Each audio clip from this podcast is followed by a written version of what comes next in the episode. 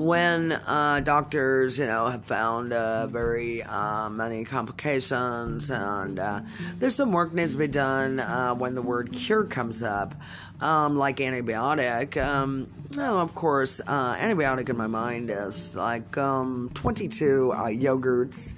Um, that quickly, you know, um, for really not maintaining um, biotics or pro or pre uh, biotics. And um, there's other examples, maybe about magnesia, um, the Pepto Bismol um, issue. Um, that's really, um, does that heartburn, as gas, of course, does that uh, travel inside your bloodstream if you don't take care of it? Uh, do you, uh, you know, have pain in your hands even from not, uh, you know, taking care of, you know, gas? Uh,